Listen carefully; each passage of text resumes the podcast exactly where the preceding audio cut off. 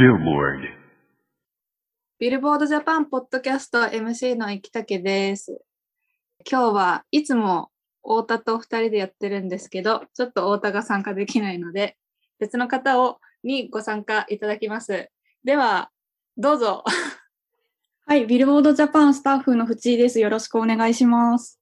お願いします。お願いします。藤井さんは何回目だっけこのポッドキャストに登場するの？もう4回目くらいだと思います。多分前に出たのが、あの、はんあれなんだっけ、上半期チャートの時だった気がします。そうだよね。なんかそういうちょっとボリューム多めの時に出てもらってますけど。そうですね。また、ね、年間チャート出た時とか、年末ぐらいにできたらいいね。そうですね。みんなでやれたらいいですね。もっと大勢で。ねえ。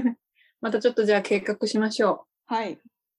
はい、今日は私と淵でお届けします。では、えっ、と、11月3日に公開しました、えー最新総合ソングチャートのトップ3をご紹介お願いします。はい、えっ、と、HOT100 今週の第3位は、有利のドライフラワー。第2位は、バックナンバーの水平線。そして第1位は、日向坂46のテカです。はい、ありがとうございます。えーテカはですね、えー初週に43万2829枚を売り上げて CD シングルセールスで、えー1位、えールックアップでも1位、そしてダウンロードも4位、ストリーミング61位、ツイッター9位、ラジオ25位というえー感じで、えーポイントを獲得しまして、今回1位になりました。はい。まあ、前回、前作の君しか勝たんよりかは、初週のセールスは、CD の初週セールスは、まあ、下がってしまったみたいなんですけど、うんそれでも、あの、ダウンロードととストリーミングは、前回よりは、あの、上がっているみたいで、うーん結構、フィジカルも強いですけど、そういったデジタルの方も強いアーティストになってきたみたいですね。そうですね。なんか坂道ってデジタル強いイメージありますよね。ねえ、そうだよね。いつも CD 発売と同時にデジタルは配信とかもしてるけど、うん結構上位に見てる、出てくるイメージはあるんで。なんか結構デジタルに親和性のあるファン、親和性のあるっていうか、そういううん若いファンの方が多いんですかね。なんかそんな感じはね、なんかするよね。うん、やっぱりだんだんこう聞き方もそっち寄りに、やっぱりリスナーもなってきたと思うし。でもこれ、それでもやっぱり初週43万枚ってすごいよね。すごいですよね。それこそあの前回のあのなんだっけあの曲「君しか勝たん」の時はあの相手が BTS だったんでちょっとなんか、うんうんうんそんめちゃくちゃ CD 売れてましたけどに総合では2位になっちゃってでも今回はまあ、うんうんなんつうか妥当な感じで見事1位を獲得って感じですね。そうですね。なんかまたこのままね、どうなっていくのかっていうのもちょっと、ね、坂道系は逆にデジタルが強くなったら、ね、もっとこうロングヒットみたいなものも出てくるかもしれないんで。ラジオも結構そうね25位だし、うん。強い感じもしますし全然まだまだ伸びしろはありそうですね。ね、そんな感じしますよね。はい。で、えっ、と、2位は、まあ、ずーっとストリーミング、今回で9週連続でストリーミング1位なんですけど、バックナンバーの水平線が入ってます。で、第3位にも、えー、有利のドライフラワーが入ってまして、1年以上、去年の確か10月頃に出てきそうですね。ちょうど本当、チャートイン数も53だから、本当、丸々1年。たった感じだよね。うん。ねで、ずっと、去年の年末あたりからずっともう来てて、今年の、ね、今年入ってからもうトップ10とかずっと入ってんじゃない？多分そうですよね。なんかあんま差がトップ10からいなくなったイメージないんで。ねすごい。BTS のダイナマイトももうほぼ1年、約1年トップ10に入ってたけど、このドライフラワーは、えっ、と、2020年11月25日公開チャートからずっトトップ10に今いるみたいですよ。わあ。すごいっすね。改めて見ると。ね、なかなか落ちないし。まあ結構いろんなところで流れてますもんね、いまだに。うん。で、有利は今回18位にシャッターが入ってて。うん。ね、これも確か別の回で太田さんと喋った気がするけど、なんかドライフラワーもあるけど、他の曲も結構長く聴かれてきてるから。そうですね。ちょうど先先週かな、あの、ピーターパンっていうあの別の楽曲もストリーミングで1億超えたりとかしてて、やっぱもう、ユーリっていうアーティスト自体にちゃんとしっかりファンの方がついてるんだなっていうのは思いますね。ねえ。すごいよね。うん、本当にすごい。なんか、ザ2000 2021年、誰がこう、躍進したかっていうと、やっぱユーリさんが、こう、一番なんじゃないかなって思います、うん個人的にそ。れはね、そんな感じはする。3本の指には入るよね。うん。絶対。ね、まだ、ね、紅白とかどうなんだろうね。どうなんでしょうね。いつも私ここら辺気になっちゃうけど。そうですね。もう、もう、もうねあれっていつでしたっけ ?11 月の中旬くらいでしたっけ？うん出るのそうか、なんか後半にはもうなんか出てたような気がするけど。えもうそんな時期なんですね。ね、また予想しよう、二人で。はい、なんか今週はそういったもうロングヒットの曲が結構入ってる、トップ10にまだまだ入ってる週ではありましたが。なんかはい他にトップ10見て、なんか藤井さん気になる曲とかあります？今週7位に入ってるアドのアシュラちゃんっていう曲があるんですけど、これ結構好きで聴いてますね、今。おお。あと、これあはい新曲、新曲ですね。あ、そうです。あの、ドラマのドクター X っていう、あの、米倉涼子さんが主演してるドラマあるじゃないですか。あれの主題歌なんですよ、この曲。はい。で、あの、今までその、あのドラマって、あの、スーパーフライが確か前々回、今はもうシーズン7くらいまで確か行ってると思うんですけど、うん。それま、5回目くらいまで確かずっとスーパーフライが主題歌やってて、なんかその後に来るのがこう、アドなんだ、アドさんなんだっていうのが、なんか個人的にすごい面白いなって思って、しかも曲もすごくアッパーな感じですごくドラマに合ってて面白いなって思います。なんか、驚きの組み合わせだよね、これね。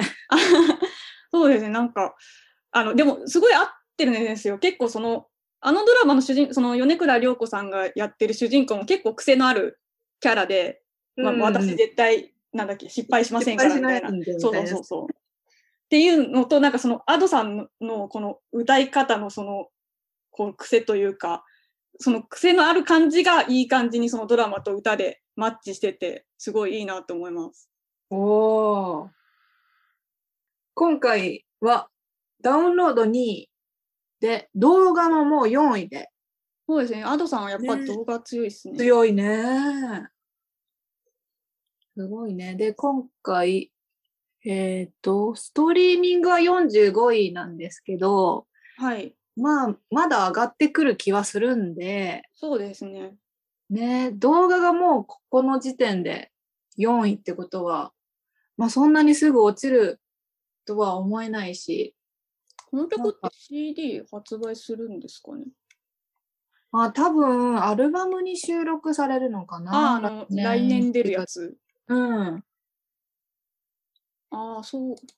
なんか CD、あの、ドラマの層的にはなんか CD とかの層、てか結構大人が、あの、私も、のところも家族が見てて、あの、ドラマし、あこの曲がその、アドさんが主題歌してるっていうのを知ったんですけど、うん。なんか結構こう、親世代の、ダウンロード世代よりかは CD とかの方が馴染みのある人が見てるのかなってイメージ勝手にあって、うん。まあ確かにそうだよね。アドってその10代、20代とうんうんか最新の音楽を追いかけてる人は、まあうっせぇわとか他の曲聴いてると思うけど、もうちょっと上のね、年の人たちにとってはまだまだ新しいアーティストだと思うから、うん、ね、そういったとこでは伸びしろ大やん。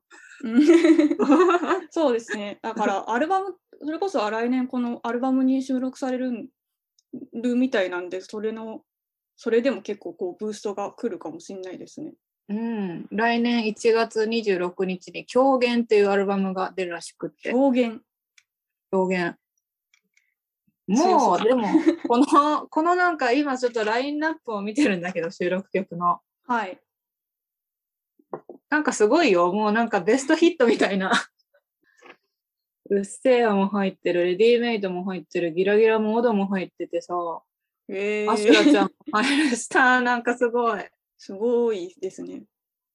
これなんかやっはぱこういう、うんなんかその配信メインになってから、なんかアルバム出るときってすごいこういう、なんなんだろう、人海戦術じゃないないですけど、なんかこう、強い感じしますよね。アルバム出るぞってときに。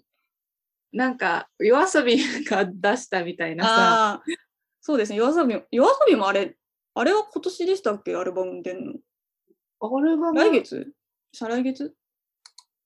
え、一回、ザ・ブック？?2 の方です。?2、確かにね。あ、あ今年だったかな12月、12月1日でした。今年でした。だからギリギリ、えっ、と、年、来年の年間チャートの第1週目かな。あ、そうですね。もうほんと初期だね。うん。2022年度の。そうですね。いやー、いやーすごい。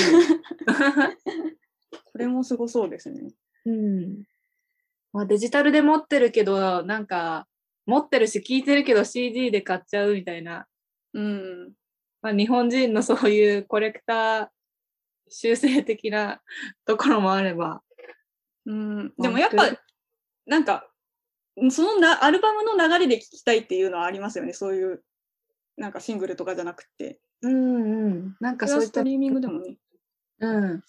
なんか考えてるかもしれないし。うんねまたそれはそれで。まあ、この曲、そうですね。初登場初登場。まあ、トップ10に入にはったの初登場は、うん、初登場ですけど、まあ、まだまだ上がっていくかな。まあ、ドラマも人気だから、ドラマがすごい、ね、うん、また盛り上がっていけば、この曲も盛り上がっていくんじゃないかなと思います。はい。はい。では、ここからは、えー総合アルバムチャートについて、えー話をしていきたいと思います。では、ちいさん、トップ3のご紹介お願いします。はい。えっ、と、ホットアルバムス、今週第3位は、スカイハイの八面六臂。第2位が、セブンティーンのアタッカ。そして第1位が V6 のベリーシックスベストでした。はい、ありがとうございます。えー第1位は先日11月1日に解散しました V6 の約6年ぶりのベストアルバム、えーでしたね。で、はいえー初週は、はい、19万2253枚で、えー CD セールス1位。そして、えー CD 読み取り回数のルックアップでも1位で、えー今回2冠で総合首位に輝いてます。はい。ちいさんは、この作品、聞きました？もしかしたら買った？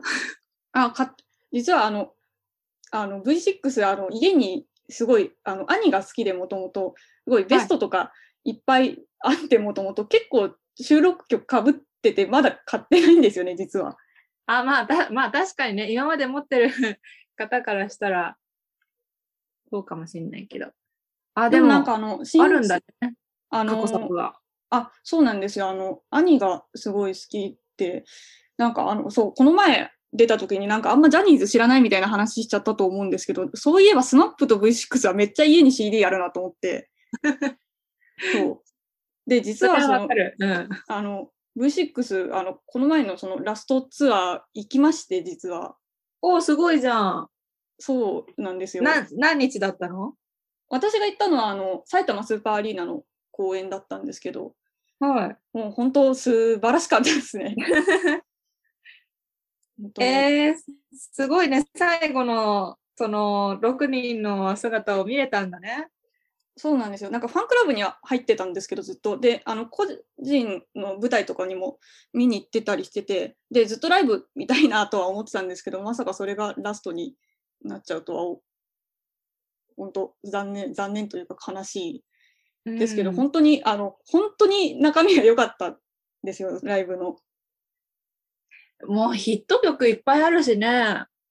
そうなんですよ。もうヒット曲も一通りやるんですけど、あの、新しい、えっと、9月に出たアルバムの曲を結構やってて、1曲目が、あの、ラッパーのコーっているじゃないですか。プロデュースした雨っていう曲が確か1曲目で、あの、うんうん、YouTube に MV あるんで見てほしいんですけど、なんか結構クールな曲なんですよ。うん。まあ、うんその、あの、コーっていうラッパー知ってる方はわかると思うんですけど、結構なんだろう、重たい感じの曲で、なんかそれからスタートするっていうのがさ超かっこいいなって思って、まず。確かにね、みんながこう、わーってなって、キラキラしてるとこから始まらないんだね。そう、なんかクール、なとこから始まったんだね。そう。で、みん、なんか、やっぱ皆さんその、存在感がやっぱりすごく、なんだろう、スターだなって感じがあって、なんか、本当舞台見てるみたいな感じでした。なんか、こう、演技してるってわけじゃないんですけど、本当にすごいステージ映えする6人だなっていうのは、生で、あの、本当に席遠かったんですけど、思います。もう、本当遠くからでもそれがすごく伝わってくる、すごいいいパフォーマンスでした。それになんかあの、新しいアルバムってあの結構いろんなアーティストの方があの提供楽曲提供しててはい。なんかあのテンパレっていうバンドがあの提供してる曲もあってそれもやってたんですけどなんかテンパレの曲がこう埼玉スーパーアリーナで聴けるなのってなんかすごいなと。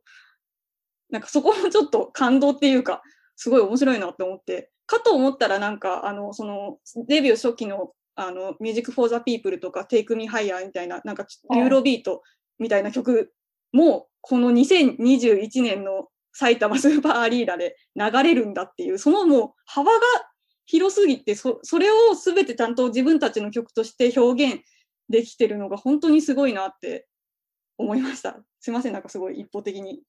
いえいえ、まあでもそこはやっぱりそのジャニーズのなんだろうステージ精神とかなんかそういうコンサートを楽しませる、やっぱり長年そこをやっぱりずっと力入れてきたと思うんでそういうところがやっぱりね輝くんだね、うん。私ジャニーズのそういう現地でなんか生のそういうパフォーマンスを見たことがないからさ、うん、やっぱりよくある。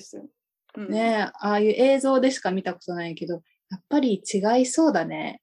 そうですね、なんかあの、前、そのスノーマンの配信ライブは見たことあって、その時になんかあの、ツイッターで、あの、うん。リスナーの方からなんか、その、まあ、あれ見ただけでジャニーズを語るなみたいな、あの、こんなに強い言い方じゃなかったんですけど、って、うんなんか言ってるリスナーの方がいて、でも確かに今日、今回、あの、V6 の見たら確かに、確かに全然もう本当別物だなあの、同じジャニーズ、もう、あの、もちろん演出がすごいっていういうのは、か、どっちもそうだったんですけど、うんなんかもう、やっぱ、やっぱ主役はちゃんと、ひそのグループ、人なんだなっていうのをどどんなに演出強くても負けない、その人間力というか表現力とかがあるからこそあんなにいろいろ演出派手にできるんだなっていうのを感じましたね。おーもう、もう間に合わないから。そう、でも本まあ、まあ、しょうがないです。よかった。うん。本当にすごすごく良かったです。ファンの人たちもすごい、すごいめっちゃなんかこう気合入ってるというか、うん本当に、本当にこの人たちは、この人たその V6 のこと好きなんだろうなっていうファンの方たちばっかりで、本当にいい空間でした。ねなんか、いい雰囲気で、ね終わら、終わられたというか、うん。ねファンの方々とちゃんとそうやって最後を迎えるっていうのは、ねやっぱりファン精神強いグループですね。うん、本当にファンも V6 のことを大切にしてるし、V6 もファンの方々のことをすごく大切にしてたんだなっていう、本当あの、あの、し素人目柄ですけど、本当にすごくいい関係なんだなっていうのが伝わってきました。うんいや、もう藤井さんに伝わったならみんなに伝わってるって そうですね。だからすごいやっぱそう最近すごいいろんなグループ増えてますけど、こういうこういう絆の築き方ができるグループってどうこれから出てくるのかなっていうのがすごくまあでどうなんだろう。形は違いど似たようなのが出てくるのかな。どうなんでしょうね。ねえ、またね、ちょっとね、グループがちょっと増えましたけどね、ボーイズグループっていうのがうん。この1、2年でも増えましたけど、うん。ねえ。まあでもあた、なんか新しいものと今までそういった他のね、アーティストが作ってきたものをこうか組み合わせて、また日本独自のなんか、そういうエンタメ文化っていうのが、まあ、築き上げられてったら、また音楽業界も盛り上がると思うんでね。うん、そうですね。なんか、いい関係を築ける、そういうアーティストとファンが、そういうのが増えていくといいですね。ねえ、またちょっとそこら辺、私たちもちゃんと追いかけるようにしましょそうですね。う。はい。ありがとうございます。で、えー総合2位は先週、えー前回1位だったセブンティーンのアタッカーで、えー第3位はスカイハイの発面6匹でした。このはい。発面6匹。ちょっと難しい4文字熟語ですね。これどう、どういう意味なんですか？八面六臂。意味はですね、一人で多方面にわたる、または何人分もの働きをしてのけることらしくって。へえ。もうまさにスカイハイじゃないですか。そうですね。すごい。アルバムもすごいいろんな、ちゃんみなさんとか、あの、オーラルの山中さんとか、いろんな人が、あれ、参加してますよね。ねえ、ちょっと豪華でね。この曲、あ、この曲だよね。このアルバムに入ってる、あの、菅佐野さんとやってる曲が私すごい好きで、はい。あの、なんだっけ、タイトル忘れちゃった。なんか、すごい、あの、な、どどっちとものいいとこ取りみたいな、その菅佐野さんとスカイハイさんの、どっちとものいいとこ取りみたいなのが感じられる曲なんですけど、あ、これ？幸せって曲？あ、そうです、そうです。それです。幸せ11曲目に入ってるやつですね。うん。だからすごい、お個人的におすすめです。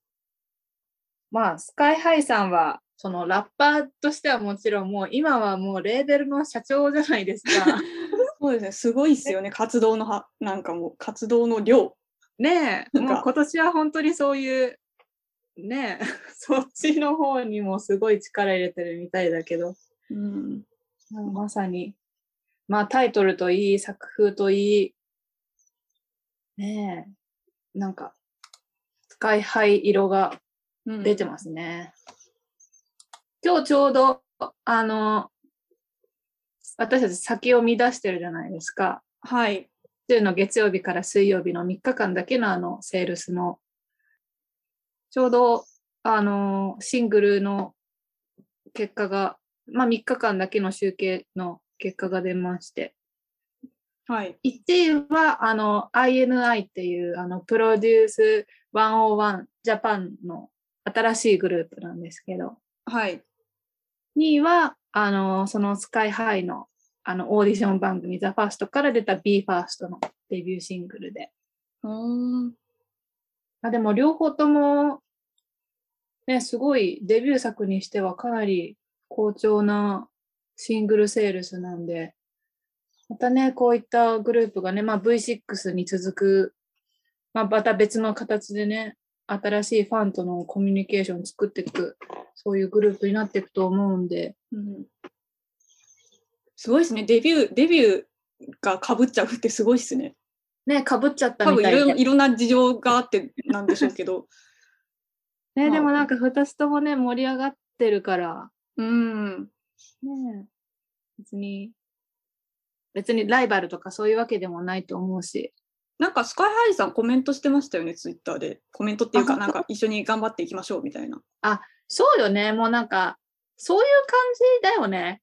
なんか、その、お互いをこう、なんかまあ、いい意味でライバルだけど、なんか、ね、お互い一緒に頑張っていこうっていう方が、なんか、うん。いい感ね。じは、ね、するよね。うん。いや、二つとももうパフォーマンスはすごいんで、両方とも。あ、見たんですか？どっか。あ、まあ私はミュージックビデオでしか見てないですけど。またね、これから、まあグローバル展開とか多分考えてると思うんで、そうですよね。ねえ。またそこら辺もね、新しい展開をちょっと、まあスカイハイさんにもちょっと期待したいです。そうですね、なんか本当、日本のボーイズグループがもっと注目されるようになってくれたら嬉しいですよね。ねまあ K-POP、K-POP はまあすごい人気ありますけど、日本も、日本もかっこいいグループいるんだぞみたいなね、うん。世界にアピールできればいいと思はい。楽しみ。はいねコロナがもしさ、来年ね、改善とか良くなったらね、もうそうですね。ね、行き来、行き来すると思うからみんなが、うん。いろんなアーティストが。そうですね、もっとこう、それこそ本当にコロナがもっと落ち着けば、みんなもうほ、それこそ割先にって感じで行くのでもどうなんでしょう。結構もっと日本でファンをなんかこう、ちゃんとこう、たいろいろ固めてから行くのかなどうなんでしょうねね、。どうなんだろうね。それも難しいところね。うーん。まあ、同時進行みたいなのも全然ありだと思い出しますし、今の時代だったら。ねえ。だか、からら、ね、楽しみですね。ね楽しみであります。楽しみです。はい。で、まあちょっとトップ10、トップ3をのはあのご紹介いただきましたけど、4位にはエド・シーランのイコールズが入りまして、はい。こちらはダウンロードで1位を記録しました。はい。これは、えーっと、リリースが確か先週の金曜日だったんで、うん。本当あの、3日間ぐらいの集計ですね。3日間ぐらいの集計だけど、まあダウンロードで1位だったうん。って感じ。ね、エド・シーランはもう日本でも人気あるんで、あれ、この、あの、数、数、なんだろう、数学文字っていうんですか、なんかあの、と、あの、はいはい。この前リバイあね、ド、あのシリーズで言えば4年ぶりなんですね。そうですね。この、このシンボルアルバムシリーズって呼んでて、あの、なんていうんだろうイコールとか足すとか割る割る割るとかかけるで やってるこのシリーズは第の4弾で4年ぶりみたいです。うん。なので、 Divide が出たのは、あのね、 Shape of You が入ってた。でもあれも2017年ななんですね。なんかもっと前のように感じてました。ねえ。もうなんか一年中流れてたよね。今で、今でも Shape of You 普通にストリーミングの、あいますからね、上の方、上っていうか、まあ、そうだよね。300位以内にはずっといて。さすがです。さすがエドさん。洋楽でもまあ時々こういったトップ10に入ってきますけど、うん今回はエド・シーランの、えー最新アルバムが総合4位に活動しました。はい。いろんな話を盛り込みながら、トップ3アルバムと総合、あの、しソングのお話をしましたけど、はいなん、か他に気になった作品とかあります？あ、今週ですか？今週でもいいし、なんか最近藤井さん聴いてるおすすめの曲とかあったら、作品とか